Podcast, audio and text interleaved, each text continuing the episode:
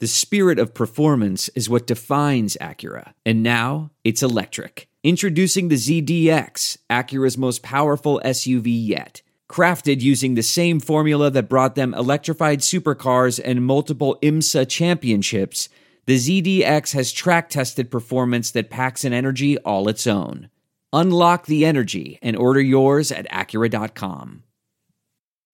The world has changed, and Microsoft Teams is there to help us stay connected. Teams is the safe and secure way to chat, meet, call, and collaborate. To learn more, visit Microsoft.com/Teams.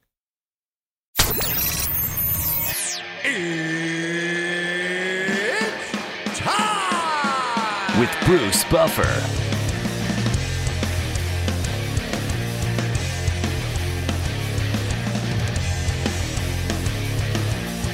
And now, it's time for the voice of mixed martial arts. We are live! It's Bruce Buffer. Bruce Buffer. From the shores of Malibu where the waves are pumping, to the Great Wall of China, and back to the streets of Chicago, Illinois, where the UFC is coming. We are live. This is It's Time Radio, the show we talk about what you think about but may be afraid to voice. Do not worry, we will voice it for you. We talk about everything on It's Time sex, drugs, rock and roll, TV, film, UFC, politics, you name it, we got it. Lots to talk about today. A very special guest coming on the show, U.S. Army Ranger, reality TV personality Nicholas Irving. Really looking forward to our interview with him. And The world has changed, and Microsoft Teams is there to help us stay connected. Teams is the safe and secure way to chat, meet, call, and collaborate. To learn more, visit Microsoft.com/Teams. looking forward to saying hi to my co-host TJ DeSantis. TJ, how was the week that was, and how are you today? Uh, great as always. Uh, watched UFC on Saturday. Uh, I mean, everything was wrapped up by noon on the West Coast here, so had a pretty productive and normal day. Beyond that, and uh, yeah, uh, kind of a calm before the storm for me. You know what that's like. Uh, did a few days here at home, and then uh, on the road back to back weeks. So uh, savoring the normalcy, I guess you could call it. Awesome. Awesome. Well, without further ado, I want to take a little break and I want to bring on Nicholas Irving. There's so much to talk about with him and news and stories, UFC news, everything. Heck of a show today, folks. Looking forward to this. Stay tuned. It's time for me to record for all the podcast listeners around the world a personalized championship audio or video introduction. Special offers now are available at brucebuffer.com, plus more personalized audios and videos for all special occasions such as weddings, birthdays, baby births, podcast intros, special business and corporate events, and much more as your wish is my command. Check it out. Let me do them for you. Go to brucebuffer.com and send in your requests now. And now, a very special guest for the show this week U.S. Army Ranger, reality TV personality, a man who's done a lot in his life, and we're going to talk about it. Let's bring on Nicholas Irving. Hi, Nick. How are you? Not at all. How are you? Uh, very good, very good. Thank you. I, I first and foremost, before anything and all we're going to talk about, I want to thank you for our, your service uh, to our country, for all that you've done. We're going to inform the audience about it. But uh, I'm very respectful of the military. My dad being a Marine and serving in World War II in Korea and growing up with very much awareness about the military. I'm very much a historian uh, on past military uh, throughout the history. You know, whether it's uh, back hundreds of years ago or World War II. It's something I've always found fascinating. But most importantly, a warrior like you on the show, I want to thank you again, and let's get into it. How's that sound? Thank you. Thank you. Sounds awesome. You got it. Very cool. So now you are a you were a formal special operations sniper in the Third Ranger Battalion for the U.S. military. Uh, you've served. You've done a lot of things. We're going to go over a couple things there. You've also branched out, which I really admire and appreciate your work in TV and upcoming potential film and your books.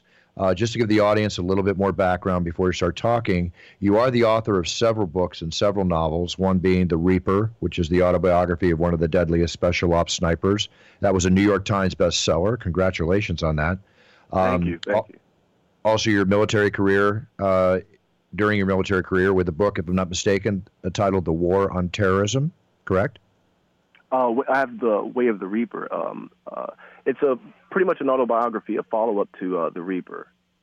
Gotcha. Well, let me jump in here, Bruce, because it, Yeah. it's kind of an interesting story on how uh, Nick got on the show. I went to Disney World, if you remember, a couple weeks ago, and uh, I never read books ever. And for whatever reason, I typed in shooting or long range shooting or sniping or something into the uh, Apple store uh, before I got on the plane, and I downloaded the Reaper.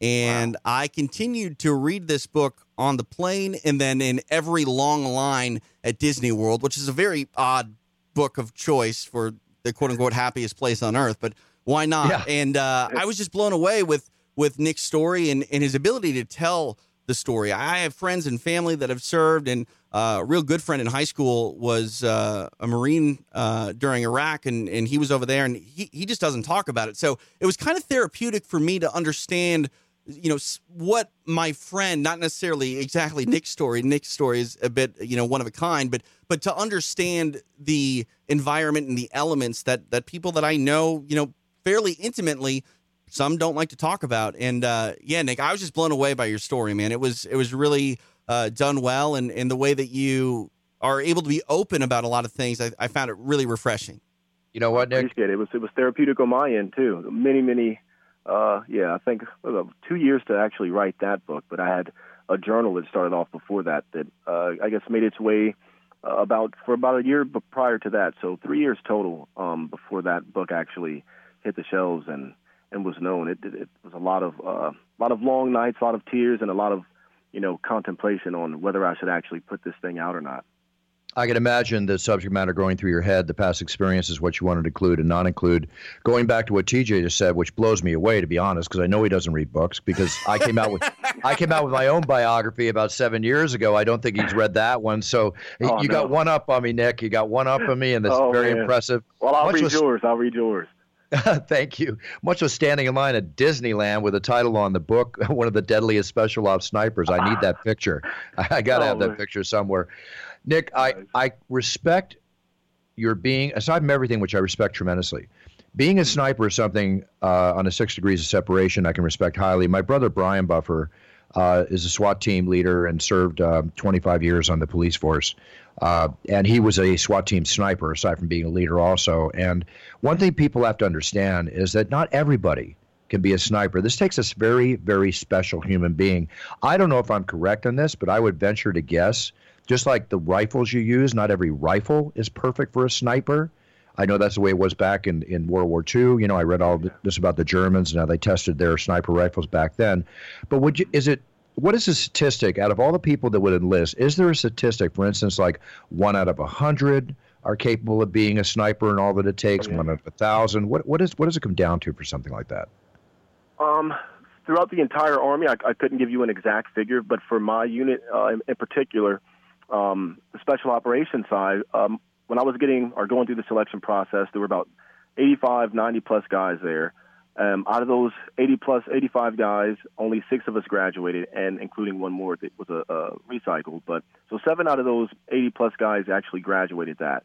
Um, I joined the seventh or third Ranger Battalion and did a few deployments. Went on to become a sniper, and we had a class of about 30 guys, and only 14 of those guys made it um, through our own selection uh, before going on to this mental evaluation, a long, long mental evaluation, uh, talking to psychiatrists, make sure you're mentally stable to do this job, perform the job, because it's totally different from you know, the job that I used to have as a machine gunner, an assaulter, uh, kicking indoors, and uh, engagements were typically around 20 feet uh, to about 100, 300 yards. Things are, you know, you're looking through a magnified lens, a scope at this point, and uh, you can see the whites of someone's eyes and at some uh, some occasions, and it's just a totally different way of fighting. And uh, went on to sniper school, and they had about a 70% dropout rate out of that entire school. Um, so the odds of becoming a sniper are really slim. Uh, it's not all about shooting. I always say that shooting is only 10% of that. Uh, 10% of your job is being a surgeon with bullets. The other 90% is just watching, being an observer, being a good listener, and being a good reporter. And I would venture to guess that you need tremendous patience being a sniper. Oh yeah. And Like, I was the uh, longest you growing ever held a it? kid. I was not a, a very patient child. Well, you know, live and learn, of course. But um, Oh yeah. what what's the longest you ever had to sit in one spot waiting when you were when, when you were not when you're training when you were out there active like position? Um, yeah, the longest operation was uh, five days. The longest I've ever had to stay outside Uh, just under 24 hours. Um, I was pinned down for uh, about eight hours at one point, but that was totally different. That was just trying not to get shot and, and shooting back as best as I could. But I would say just under a day. 23 plus hours was the longest I had to stay sitting in one spot, prone. Right. And one thing people should understand, for those that haven't shot, even those that shot, I remember once uh, my brother came home with a with a penny that he put a hole through the middle of at 100 yards with the sniper rifle, Oh, which yeah. is that's a pretty good shot. But Oh, the- that's a really good shot. Oh, yeah. A You would have penny? to do uh, a penny, put a five penny, rounds TJ. in a one inch Yeah. circle at 100 yards, a football field away. I, I can't put that many holes in a one inch circle with a paper punch, let alone a friggin' bullet. You'd be My goodness. Surprised. It's actually it, it, it is tough. I think it's uh, just aim small, miss small. That was the the mindset I went in uh, with. But uh, my my idol was Carlos Hathcock, so I pretty much you know emulated everything that that I ever read about him and seen or seen on on a documentary film. Wow. Right. Yeah, it's, it's amazing, TJ. Now, the other thing you got to understand too, TJ, I'm sure you probably already do because you're you were a hunter, you shot, but as a sniper, the adjustments for wind, Yeah. your your your point man that's giving you the range and, and everything, is your job. Your point man that's sitting with you. Is that the proper term? What is the term for the person who's with you? Your spotter. Is that correct? spotter, yep, yep. Okay, so when he adjusts and he says, okay, 250 yards, whatever, um, who adjusts for the wind and everything else? Is that you doing those calculations with your eye through the glass, or how does that work? uh, through the scope. So if um, uh, during training and stuff like that, we would have uh, we would train with uh, spotters. That's the traditional Army way. But special operations, it's more or less you work. Uh, you're a spotter and a sniper all in one. You have to be trained in, in both jobs. So I would look at the look at the wind, at the grass, or feel it on you know my face or something like that, and get a good feel if it's you know three to five miles an hour, five to eight, eight to twelve, and they uh, twelve to fifteen, and they kind of uh, you know I would use adjustments based on those little um, I guess, uh, constants of you know wind speeds, and I would make that adjustment through a mathematical equation on the windage of my scope, or looking through the scope, and they have these mil dot uh, reticles, and there's like mil radian circles on there, and they all represent a value, a numerical value, and I would plug that into a, a formula in my head and hold off that distance uh, and shoot the round, and hopefully, if the math is right, the bullet should catch the wind, and the wind should push it into the target, opposed to me actually shooting at the target or aiming directly at the target. Amazing, really, and it's so intricate, so so Yeah. intricate. Now, back in World War II, when I was because I'm a big collector of uh, military from World War II and behind, a lot of them. Oh, yeah. I've had a number of German sniper rifles, the Mauser uh, action, still considered to be one of the finest actions for a rifle around. Some of the best snipers in the world, uh, Germans. Oh yeah, Oh yeah, it's amazing. My dad even wrote a, a movie and a book about it. Um, nice. It was, it was just that's why I just had a lot of history taught to me from my father, which I carried on myself. Now the the Mauser K98 back then, when they tested them, they stated the fact that I think it was one out of every 200 rifles, it was either 100 or 200, was selected to be the actual sniper rifle. Was that still Wow. something that has to be like each rifle? It's not just the man be, behind the rifle, but the rifle itself. Not every Oh, yeah. rifle is perfect, or are they?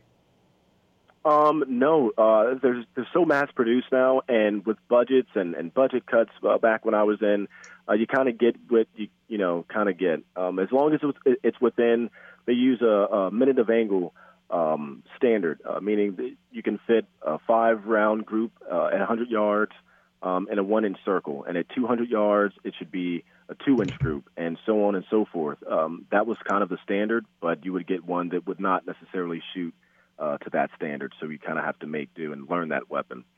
And what caliber we select? 308, or what was your choice of caliber for sniper? I loved I loved the 308. I felt that I I understood that round uh, a little better than any other round that we had. The 50 cal and the uh, 300 Win Mag. My um my teammate, my spotter, uh, the guy who would uh, deploy with me, he used a 300 Win Mag uh, bolt action rifle, which was a great round, but just a little bit too much kick and, and punch for me, and I'm wasn't a fan of the bolt action uh, at the place we, we were deployed to. It was a, a lot of lot of uh, lot of targets to engage. Hey, if you don't Right. mind, Bruce, I'd, I'd like to Sure, actually sure. take a, a second and ask Nick to tell a story from his book, uh, talking about a spotter uh, who I believe uh, was it Mike Pemberton? Is that his name? Oh yeah, oh yeah. Yeah, uh, I- I've I've become uh, engrossed in in the book and the stories, and there's a story uh, in the book where Pemberton falls down a hole, and it, it's it's I- think I'm understating saying a hole. Can, can you go back and kind of tell us the story a little bit, Nick? Because when I was reading it, it, it was just I, I had to read it twice to to really fully understand what you were describing. Oh yeah, the the the pit in the earth. Um, Yeah. That was a crazy mission. Um, we ended up fast roping in on this mission on a, on a target to uh, walk in to assault this building where some um, some bad guys were staying at. Um, and fast roping in, uh, we ended up. It looked like a big irrigation ditch, but these irrigation or this irrigation field was. It, it, it made you feel like a dwarf. Uh, it was like 20 feet tall, uh, mounds of dirt. It was just a weird little environment. We start walking out, and me and Pemberton are in the rear of this formation, and we're walking towards the objective to go assault the target. And um, I look back, and he's there one second. Uh, continue walking, and I see the shadow. It appears to me to be a shadow or something just on the ground next to my feet, or as we're walking uh, past this uh, little section of, of earth. And I look back again, and uh, uh, Pemberton's still there. Turn my head again, and I hear this little faint voice of. It sounded if an ant could talk, a, a bug or something like that could talk, um, and say my name and say Nick. That's exactly what it sounded like. Um, very faint, and I look back, and he's no longer there. So in my mind, I have no idea what happened. I thought that maybe, um, you know, he split off somewhere. I'm thinking he may have gotten, you know, captured, taken, who knows what. So I start walking back. Um, luckily, my ear protection had fallen out, so I was able to hear him um, on the fast rope in. That's where you uh, slide down the rope of a helicopter um, using nothing but your hands and feet, and you're wearing about uh, 80 to 100 plus pounds of, uh, of weapons and, and gear on you. Um, come screaming in, ear protection pops out, which was a good thing. And um, long story short, end up walking back to where I think he's at, or I heard the voice, or his last known position. And my feet come across that dark shadow again, but that dark shadow, as I focus in on it, night vision, and and really look at it and observe it, this shadow is a, a huge, huge, um, you know, 20 feet, 40 foot diameter hole in the earth. And initially, I think that it, you know, it, it, it's it can't be that far down. I heard him, or, or, or I heard something, so I shout down his name, Mike. Are you down there? And I can hear him, and I'm asking him, Hey, man, how far down do you think this is? And he still sounds like somewhat of a whisper. I think he's whispering because we don't want to get caught. This is pitch black night, and we're sneaking up on some bad guys. And he tells me that there's 10 feet, um, and we carry these ladders, uh, collapsible telescopic ladders that can fit into a backpack, and when you need them, they can extend to about 12, 14 feet. Um, I tell him to get his ladder out, but it, for some reason he can't, or uh, it's tied up. He's supposedly floating in water, from what he's telling me, and it's really cold down there, and it's dark. He doesn't know where he's at. He thinks he's fallen into a um, a courtyard of some building or something like that. Um, he lost his rifle, is what he tells me, and he only has his pistol. And I'm like, oh man, this could get bad. I think that, you know, I'm thinking that um, any moment now I'm going to hear something or a bunch of people, you know, trying to capture him. And I told him, hey man, if I hear any screaming or you scream, I'm going to start unloading my magazine out of my sniper rifle. I had a semi-automatic 308, and I was just going to dump 20 rounds directly in the hole and pray to whatever and, and hope for the best that I would not hit him, but only hit everything around him just magically. But in reality, I would, you know, kind of hope that I would take him out too. I didn't want to see him, uh, you know, on CNN or, Fox News or something like that, or YouTube with a, you know, uh, a, sad story and, and his head be, or being beheaded on on TV or something like that. Um, he tells me 10 feet, so I start dekidding after his, he tells me that his ladder won't work, and I'm planning on jumping down there. So I call up and I'm telling my commander, I say, hey, uh, we have a man down. And he takes a moment and he's like, I didn't hear anybody get shot at. We didn't get shot at on the way in. Um, who's hit? How do we have a man down? And I'm like, no, we have a man down in a hole, and I need help to come get this guy out. And he's like, all right, we'll just get down there and, and get him. We have ropes to be fast, fast roped in on. Um, just hop down there and get him. He's going to send some security um, that I asked for, so I could have somebody watch my back while the rest of the guys go to this objective, um, and continue on with the mission. Um, as this guy's coming in um, to assist me, give me some security, he pauses me before I'm taking this leap of faith out into this dark abyss, and he says, "Let me drop a um, a chem light. Uh, chem light is a light that you can snap and uh, drop down into a dark Right. environment, and it's just a, basically a glow in the dark stick. Right. And uh, after he drops that stick down or the, the chem light down there, uh, it kind of fades, fades, fades, fades until it becomes a little faint little dot of light and continues to fall, fall, fall. I'm like, whoa, that is not 20 feet. And he looks up at me with wide eyes and he's like, oh my gosh. And we asked Pemberton, hey man, can you see what we just dropped down there?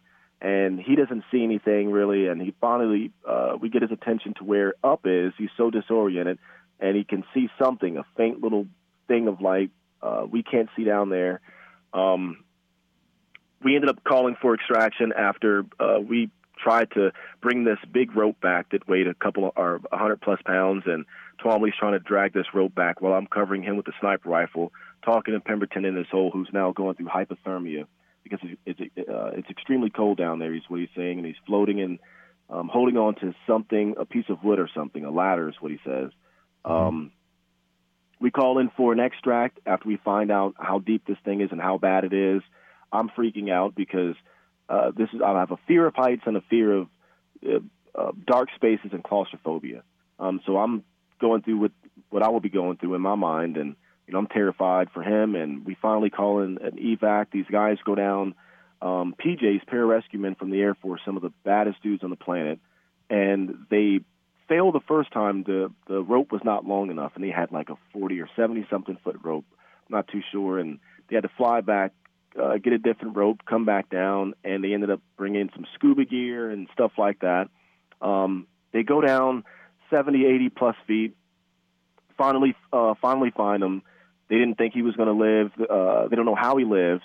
They get him out, and as his helicopter's hovering uh, over top of me as they're dropping this uh, rope down, I don't think they saw me um, laying right next to this big, big hole because uh, they were, you know, I looked up and they were hovering over top of me, and I'm thinking they're about to land to lower these guys in right on top of the hole. And um, the hurricane force winds underneath the Chinook helicopter start pushing me towards the hole, so I sprawl out like Spider-Man and start digging my fingers and boots into the ground before I, you know, fall into this hole. And and that was a uh, one heck of an, uh, you know, experience to to go through. But he finally uh, he gets out. I catch up with the rest of the guys, provide cover for him, and they blow open some doors, capture some guys and we're still trying to collapse this hole because he has sensitive items that he left down there, um, weapons that had equipment that we didn't want the enemy to have, and, and stuff like that. So we dropped a few grenades.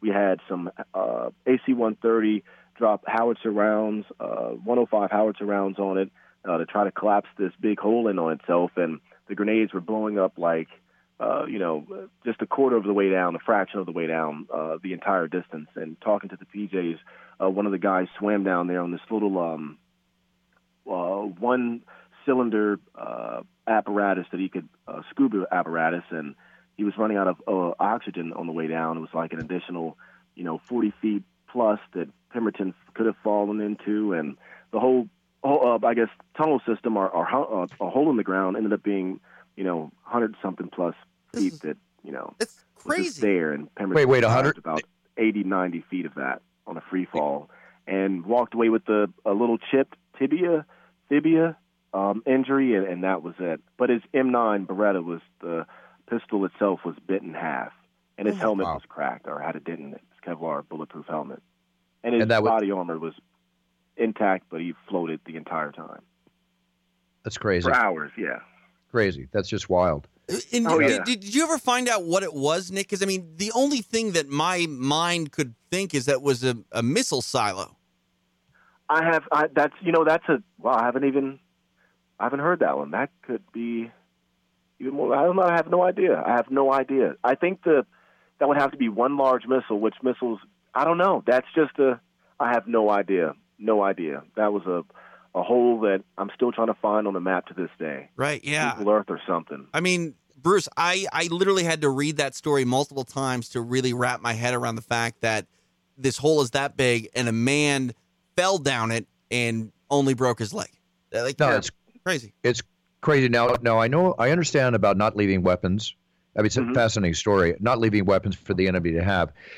Uh, can you say on the air specifically why, what, and why uh, were the items you did not want the enemy to get a hold of? Uh, yeah, pretty much um, night vision and how snipers and how we see at night and engage our mm-hmm. targets. Um, right. If the enemy had that capability, it would kind of be uh, it would even out the the battlefield just a little bit. We they would be able to see us just as good as what we're able to see them. Um, imagine Gotcha. playing laser tag um, with red lasers, and you know exactly where the other person is at because you can follow that laser beam back. Um, on today's battlefield, they don't have that capability because of you know we're gen- generally fighting uh, poor nations and, and third world countries and stuff like that, so they don't have that technology. But the day we fight someone with night vision, it's going to be a crazy, crazy, crazy fight. I would not want to be any part or anywhere on that battlefield for quite. I can abs- I can absolutely imagine. Now, you know, your foray into the books, your foray into TV, into reality TV, uh, what you've done. Your the Weinstein Company originally acquired the television rights to make a miniseries out of your autobiography. Um, NBC, I understand. I'm reading from your Wikipedia. They picked it up, and then uh, you revealed on a on a podcast later on the series had been scrapped, uh, and that it was in pre-production. I hope you do get that movie to film, that your book to film to tell your story. I would love to see it. Aside from the fact I'm going to read your book. I, Um, pre- I have to read yours now too. I appreciate it. Oh, my pleasure. My pleasure. I, mine is obviously called It's Time, so makes it easy. Nice. But um, with that being said, I have a question for you because, and I'll give you a parable, not a parable, I always use that word. I'll give you an example here. My brother, when he watches movies that involve police that take themselves seriously, he's, he's ultimately extremely critical because he just can't avoid it, you know, because he lived that life for 25 years. I'm sure when you see a film depicting the military, especially the conflicts that you were involved in, I would assume you get a little critical or you maybe just let it go with dramatic license and you'll probably be on top being the consulting factor on your film so it's done right. So I want to give you a few films which you may or may not have seen and just tell me if you think that these really depicted properly um, Okay. military snipers. Let's start off with an older one. The original film Sniper that starred Tom Berenger. Love it. Did love you- that movie. Um, no, I as much as I love that movie. Gosh, I grew up watching that.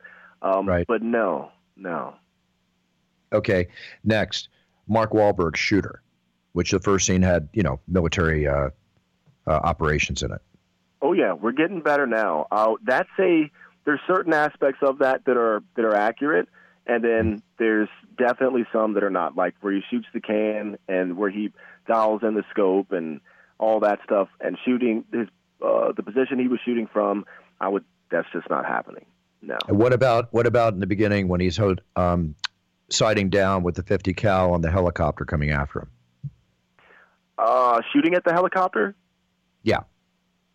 You know, I think that is that could probably happen. I'm I'm pretty sure you could down a helicopter with a 50. Oh yeah. Okay. Uh, where you would have you to hit it? have Right? some crazy, crazy, yeah, scenario and playing out in front of you, but it could be done. I think. Hell yeah. Okay. And then last but not least, Bradley Cooper's American Sniper. That's better. I think that depicts the aftermath uh, better than it actually depicts the the, the combat. Um, there's Right. certain things in in the in the film or combat scenes that are you know 100% accurate, but the aftermath, uh, the back home uh, portion, is probably the best depicted uh, you know on film you know that I've seen uh, when it comes to that. Best war film ever, though, I would have to say. Um, uh, Marcus Luttrell's movie, Lone Survivor.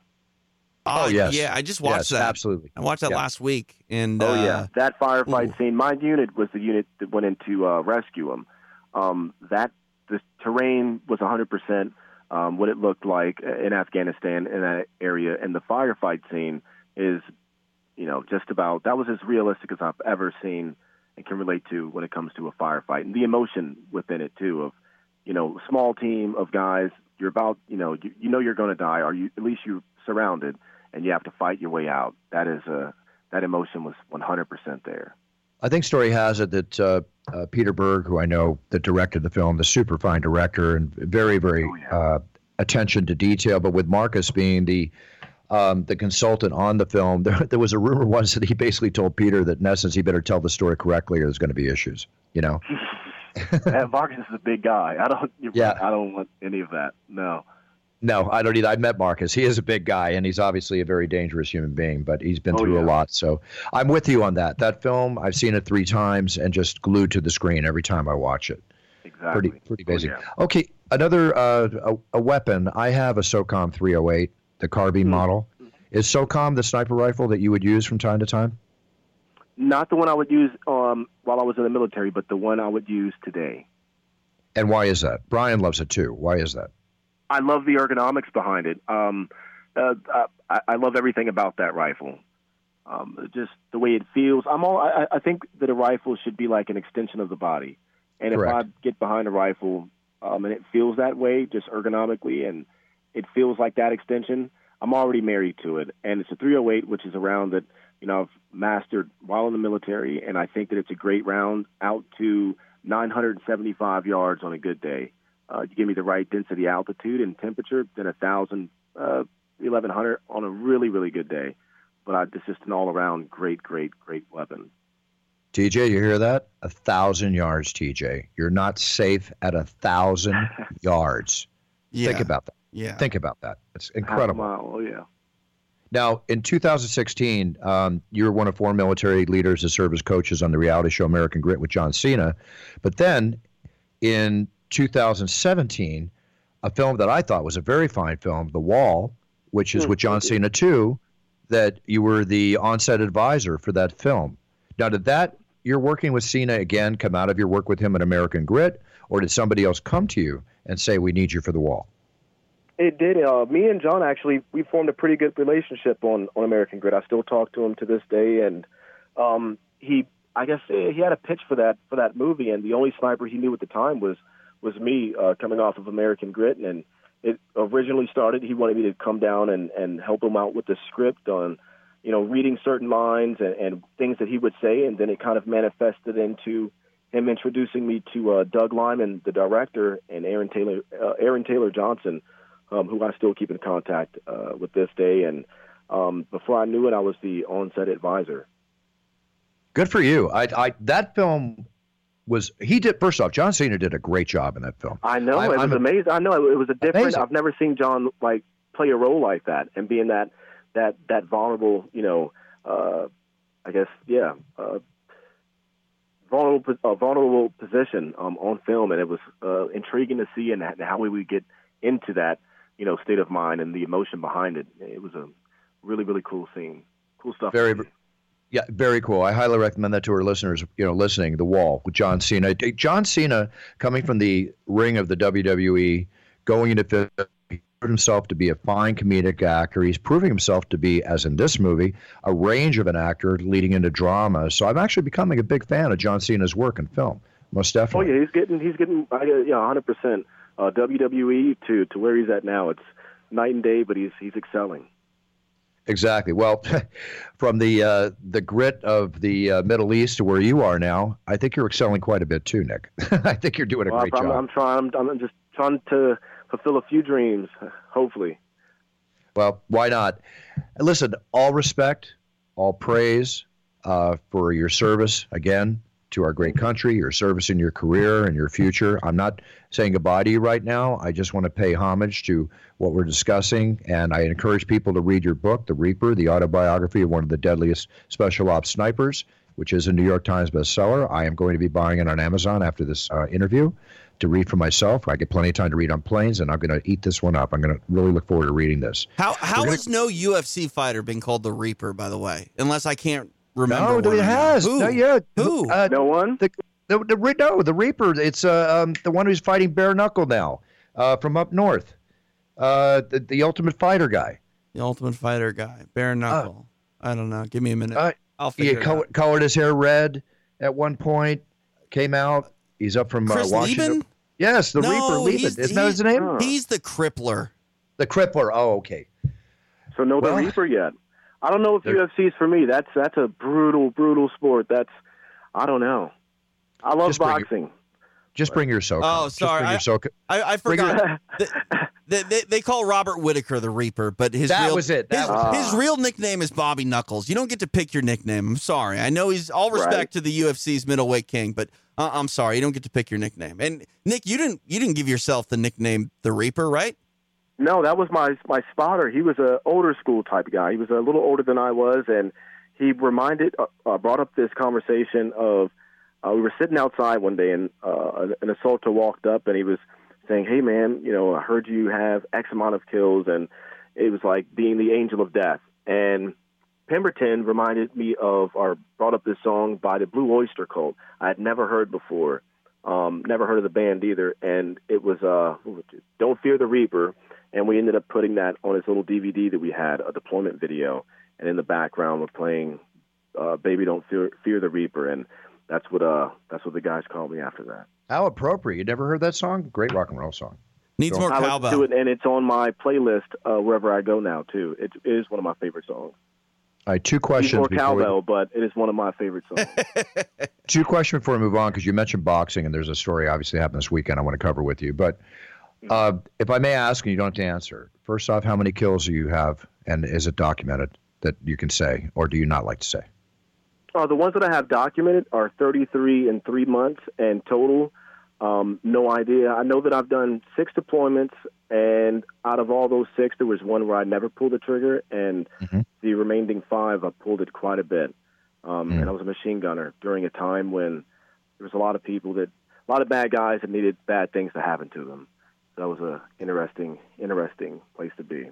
But I Good never really you. kept track during that time. It was only as a sniper. Good for you taking care of business with the bad guys, Appreciate as I say. You know, watch out for the bad guys. Um, not making fun of that, just really just blown away. Now, do you personally ever suffer from any PTSD from all you went through? I did when I first got out. Um, I guess that was a lot of trying to find myself and, and where I wanted to fit in with uh, you know society. I was 18 or 17 when I enlisted. Uh, I was 18 in my first deployment, and at this when I you know left the army, I was 24. I got into private military contracting, went back overseas, and woke up one day and I was supposed to supposed to leave to get on this airplane to fly back to Baghdad.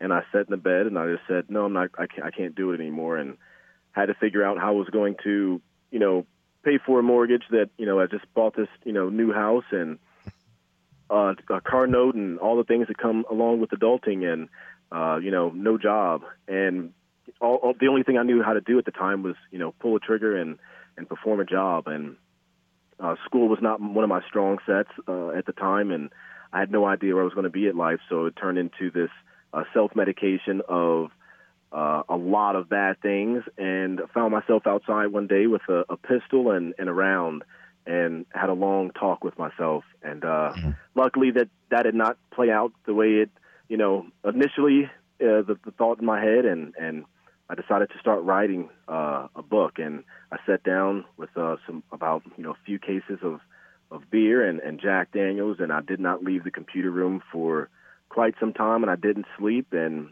before I knew it, there was a, a, a journal of all the things that I had been through and things that were bothering me that had kind of, you know, kept me up at night and put it on paper and decided to self-publish it on this little small website. And um, that helped out a little bit and went through a few more things and uh, that didn't really, you know, pay for the bills. A, a few people only bought the book and I woke up one day and there's a car that's missed. The car that was supposed to be there was no longer there and I had a foreclosure you know, notice a, a proceeding about to happen and needed something to happen quick. So uh, it was a, a, a long journey of being in a dark place like Pemberton was, but uh, luckily things I just kept fighting and uh, you know things worked out. I'm so happy they worked out. I definitely am. And again, much praise to you and, and respect. And I mean that so sincerely. Let's move on to a little bit on the boxing. And I'm not treating what you just said lightly, only because I just want to keep you on the on the on the phone too long here. Uh, as much as I'm enjoying listening to everything you're saying, we could talk for hours, I'm sure. Um, you're a big boxing fan, is that correct? Oh yes. As you saw this weekend, uh, something happened reminding of when Buster Douglas beat Mike Tyson, when Cassius Right. played, you know, slayed Sonny Liston. You know, we have Andy Ruiz coming in against Anthony Joshua, 24 to 1 underdog. Oh And my he- gosh. And he took Joshua down. It was the it was the highest odds in a boxing match, I think, since Buster Douglas at 42 to 1 Oh wow. uh, against Mike. Tyson. And to watch him, the speed that he fought with, probably made about four hundred thousand, give or take, for that fight. While Joshua probably made in the area three to five million, you know, give or take. Who knows? Uh, it'll come out now. Ruiz, so happy to see, he's going to take care of his mom. He's going to make millions on his next fight. Joshua, not the biggest uh, premier debut to a certain extent to American boxing fans, but he'll be back strong. So, did you watch that? I did. I did. It's crazy, huh? Not only crazy, uh, it, it, it was so unexpected. It, it, but it's also one of those life stories that I kind of, you know, it's a feel good story. It, it really Yeah, is a feel good yeah, story at the end of the day. I mean, you know, it came down to the seventh round, and you know, true, true heart. I think really displayed. I think a lot of muscle memory actually displayed too. You know, it's one of those things that I, the guy's been fighting, you know, since he was a little little kid, and uh, pure heart and muscle memory, something that he's been doing for you know a little bit longer, uh, paid out, and not just paid out in a, in a small way, but geez, he, dude, I mean, I would have probably quit after the second knockdown. That those little Yeah. those hammers did not look uh, did not look polite one one bit. It was so reminiscent of Rocky One. You know, just There he. Yeah. yeah, they're giving him that whole Rocky type uh, uh, feel to it with everything that Mm-hmm. happened. Another thing came out of it is Drake. You know, the popular uh, entertainer celebrity Drake. He was in Anthony Joshua's corner. Now they're calling it the Drake curse. I don't know if you've heard this or Oh. not. But I'll tell you why. Anthony Joshua lost to Ruiz with Drake Mm-hmm. in Anthony Joshua's corner, basically. Conor Mhm. McGregor lost to Khabib Nurmagomedov with Drake in Conor McGregor's corner. He was on stage for the weigh-ins at that one. Sergio Aguero missed a penalty in the Champions League versus Spurs soccer game. Drake was with him. Serena Williams lost in the U.S. Open. Drake was supporting Serena. And the Kentucky Wow. Wildcats did not make the finals. Drake was supporting the Wildcats. So they're calling it now the This Drake is a Drake curse. curse. It is a It's curse. the Drake curse. It's a yes, curse. it is. Yeah. Crazy. huh? Wow. I know. I think- what? I would like to see. I don't know. I think that uh, we'll- we'll see about the NBA Finals where they lead, uh, where they tied right now. If this happens and Drake is there and Toronto seems to lose, then I'm going to go 100% with the Drake curse. Uh, Oh. When it comes to the boxing, I would like to see this. I would like to see Deontay Wilder fight. Uh, I was going to say Josh at first, but I take that 100% back. Um, I don't know. I think that he still has a lot to be to be seen and, and, and tested um, in his you know in the heavyweight division. I'm not sure. I, I think it would be a good fight to see, though. Definitely a good fight to see. Are they? I think they just are- aren't they just going to run it back, Bruce? Isn't that how it normally works? You pull off a huge No. upset like this, and You don't think there's going to be a rematch? there's got to Uh, you know, well, here, here's the thing. There's talk about a, uh, there might have been a rematch clause in the contract, which would mean maybe another fight come towards the end of the year, but it hasn't been documented that I've you know been reading and on uh, the internet yet. And again, you've got De- Deontay Wilder in the background. You know, the the heavyweight division of boxing has actually become interesting by per, because of the personalities involved for the first time in years, in years. And now the rumor has it through some contacts I have, and don't quote me, okay? It's a rumor that Vladimir Klitschko is going to come back. Why will Vladimir Klitschko come back? Even coming off his dynamite performance in his last fight, that was a perfect time to retire. He'll come back because there's money. There's big money now in this mm-hmm. game. Big money. And not that it never was before. He always made big money. But now boxing heavyweight is big, big Well, yeah, money. there's, I mean, Anthony Joshua, who just took the big loss, Deontay Wilder, Tyson Fury. Geez, it, it it's a power. Yeah, I mean, it, it's better than it was a few years ago, or for the last few years, where you just had one or two guys there. Um, this is almost like reminiscent of close to the the, the Tyson era, where there was Lennox Lewis and all those guys. You know. Yeah, exactly. And uh, for me, even though I'm working the same night as the boxing matches are happening, I got to watch it post. But I'm still a huge boxing fan. I, I, I love boxing, no question. Oh yeah. Mar- Marquess of Queensberry. Marquess of Queensberry rules. All right, a couple news stories we'll, we'll go through with you here, Nick. First up, oh, excuse me, UFC. We just got back. I just got back from Stockholm, Sweden. Uh, Alexander Gustafsson has announced his retirement. I know he's uh, a successful farmer and does quite well for himself outside of fighting. TJ, I just got to say, I'm one of Alexander's biggest fans, always have been. Uh, one of the most polite, respectable UFC fighters to walk into the octagon. And I just want to commend him on his lifetime of fighting in the UFC. Uh, it was exciting out of action in Stockholm. I want to thank everybody in Stockholm, Sweden. Beautiful country, wonderful people, polite, great food, everything. Just a wonderful experience. Can't wait to go back. If we go back, You'll go back. else? You'll go back. Um, I, I would think so. I mean, would think j- so. j- uh, granted, he's Mister Finland, but Amir Makwani, uh, you know, Ooh. he uh, he put on a hell of a show, and I, I yeah, Sweden's a market I don't think the UFC is going to give up on uh, anytime soon. Also, real quick, I, I hate to say this, I'm sorry, I don't want to you know rain on his parade, but I don't think we've seen the last of the Mauler. I think we'll see Gus back, like you said, Bruce. There's just too much money involved, and in combat sports you're retired until you're not. And uh, give it, you know, six months. Gus is going to watch that light heavyweight division uh, develop a little bit more, and he's going to go, I can beat that guy. Let's go. And he's going to go. Yeah. It was an emotional moment. It's always an emotional moment to lay down the gloves. Real quick, coming up in Chicago, UFC 238, Cejudo versus Moraes. Um, for the bantamweight title, which is now vacated due to TJ Dillashaw being out. Uh, the women's flyweight title, Jessica Eye and Valentina Shevchenko. Um, and again, a fight that I think is the fight of the night. Donald Cerrone and Tony Ferguson. Oh, man. Can't wait. There you go. Yeah. Can't wait. Can't and wait. then we got Re- real Dewey- Oh, go ahead. Wait, we Tai Tuivasa coming back, always entertaining, uh, coming off a loss against uh, Blagoy Ivanov. I'm not familiar with Blagoy. I don't know how to say his name perfectly yet. I will. Um, Nina Ansaroff, Tatiana Suarez, Aljamain Sterling, Pedro Munhoz. Need I say more? Ricardo Lamas, Calvin Kattar. Right. Kattar. Right. And just, can- Hello. just cancel all your plans because Friday night, Invicta FC is live on UFC Fight Pass, and you can hang out with me and Julie Kedzie as we uh, we watch some flyweights of our own as Deanna Bennett takes on Karina Rodriguez. So, uh, yeah, a lot of combat sports coming up this weekend. But uh, that UFC card, I was talking to Anik earlier, Bruce. I, I said it to him. I, I firmly believe it. International Fight Week is in July. They usually say one of the biggest cards of the year for that week. And don't get me wrong, 239 is a hell of a card, but 238, in my opinion, damn near rivals it. We have two titles on the line. You mentioned Ferguson and, and Cerrone. Uh, they, they could charge me 90 bucks for this event, and I'd pay for it. Um, you know what? They can charge me 90 bucks to walk in the octagon and announce it. I'm going to pay for it. Are you kidding? I can't wait to see this. Can't wait. I'll, I'll pay to see myself on TV for this one. Jeez. All right. That that being said, um, now let's talk about a little report UFC wise. You're probably both aware of this. Yoel Romero was awarded $27.45 million in damages following a successful lawsuit for the tainted supplement he take he took. Let me just say this: we're all excited, and I am excited for him. I'd love to see him get his 27.45 million. What I want to tell our listening audience and those on the show with us today, meaning you two gentlemen, there is a big chance he won't see anything. Right. The reason why it's a small company.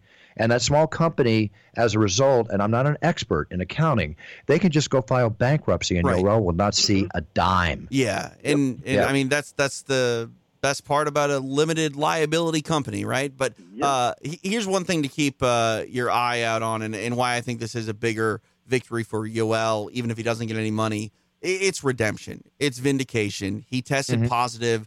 Uh, I mean, when you look like a Greek god like Yoel Romero, uh, Oh, God, yes. I mean, He had questions. Right. People are questioning already the fact that you know he went through the process, but with both USADA and and now the legal court system uh, to get that you know clear, decisive victory in court. I think says something uh, uh, about him as a person going forward that that people need to sort of understand. They need to ease back on what it is they they actually think about him um, because he's been vindicated in court now too. Well, look at other uh, Nick. Your question in one second. Look at two other people that wish they had their name in that title: Anderson Silva, Jon Jones. Oh, yeah. You know that they wish they had. Go ahead. What's your question, Nick? Oh no, I'm sorry. I didn't have a. I was just agreeing. Yeah, hundred percent. Oh, okay. Okay, hey, cool. Uh, real quick, uh, Yoel Romero's next bout. It's going to be a grappling uh, contest, and it is a week from this Saturday. And I'll be on the call down there in Florida, so uh, you can check that out. It's going to be. Uh, I don't know. It's not on Fight Pass. It's. I think it's like Are You Live? It's called. But uh, the main event, uh, Jorge Masvidal. Uh, he takes on uh, Anthony Showtime Pettis in a grappling Yeah. match. So I want to watch that. That's going to be awesome. Oh, I'd like to announce it, but I'll be busy. Okay, cool. Uh, let's go through some quick news stories before we let you go, Nick, if you don't mind. Uh, Sure. Uh, let's first off, boy, you know the mule with uh, Clint Eastwood. I don't know if you saw the film that just came out. Clint Eastwood at 85 years old, directing and acting and just doing an incredible job. I thought it was a very fine film. And then I read this weekend, a man dies on a plane. A Japanese man died on board a flight from Mexico City to Tokyo. He had 246 packets of cocaine in his stomach. Oh my gosh. 246 packets, and the crew noticed he was suffering convulsions. They requested to make an emergency landing. They, the paramedics boarded the plane, and he had already died. He Ah. died from cerebral edema from the overdose because the packets busted. oh my Oh my gosh. Is it that Bad. important? How do you get through Oh. security? Like I left a, a stick of gum in my pocket the other day, and all hell broke loose. You know, yeah, like, I don't see how you can get uh, through security at this point. no. Well, Uh, no. here's the another dog way. sniff. Uh, the dog sniffers that, that would be able to smell drugs or paraphernalia or something like that.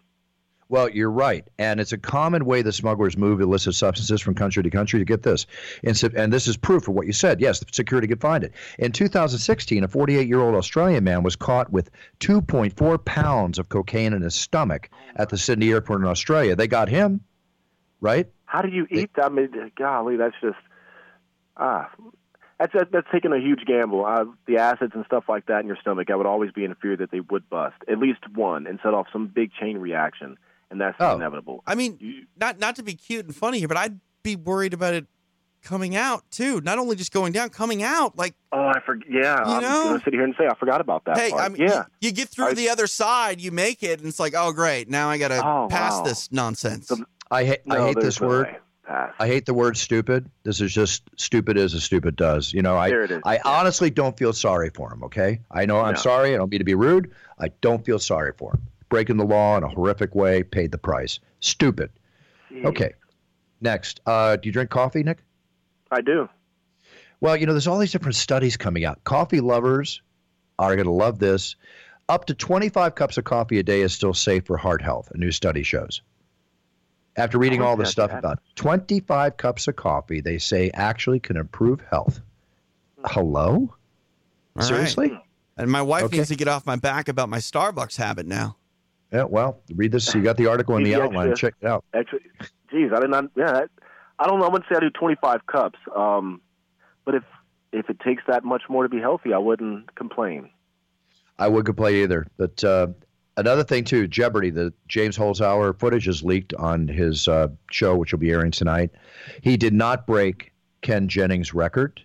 He fell short. Ken Jennings uh, won just over 2.5 million, and this is on Jeopardy. And uh, James Holzhauer fell short by 58,000. So Ken Jennings still maintains the Jeopardy record. And if I'm not mistaken, that will air tonight. It's a spoiler. It's already been released in the news, so don't look at me to be the spoiler if you're a huge Jeopardy fan, which I am too. Are you a collector at all, Nick? Do you collect anything in the way of sports memorabilia, anything, uh, military memorabilia, anything? Oh yeah, Well, I would say baseball. Baseball cards. I started off with that with my aunt back when I was in elementary school. Perfect. I'm actually grading right now a set I'm planning to buy is a 1956 Topps baseball set that has the Roberto Clemente rookie and Mickey Mantle's, uh, you know, early cards and all. Wow. okay. my brother- Yeah, I don't have yeah. anything like that in my collection. Oh, it's amazing! It's amazing, but I'm going through it because I, I got a bunch of sets from the '60s. I want to make an offer to buy all the stuff because I've been talking on the show forever. Quality baseball cards, especially in open wax packs, graded PSA graded cards, they go up anywhere from 20 to 50 percent or more a year, and I have the sales prices to prove it. It's one of the best forms of investment there are. You can sell them on eBay, and guaranteed gold bricks they fly out the door.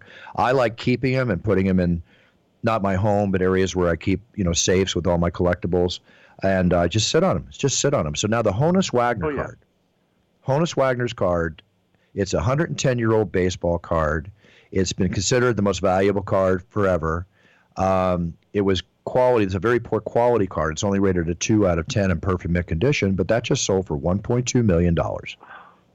1.2 million. A tiny what they call cigarette card. They used to be in the back of packs of cigarettes, And, Oh. and and that is all, all stats are going to say that that's probably going to go up in value too. Oh, it will. It would because have when to, it's sold- right? Yeah. The previous owner paid. It's the previous owner made a few hundred thousand. So you know, it's it's already gone up every time. Absolutely. Now we all hear these stories when people find stuff in drawers and everything else.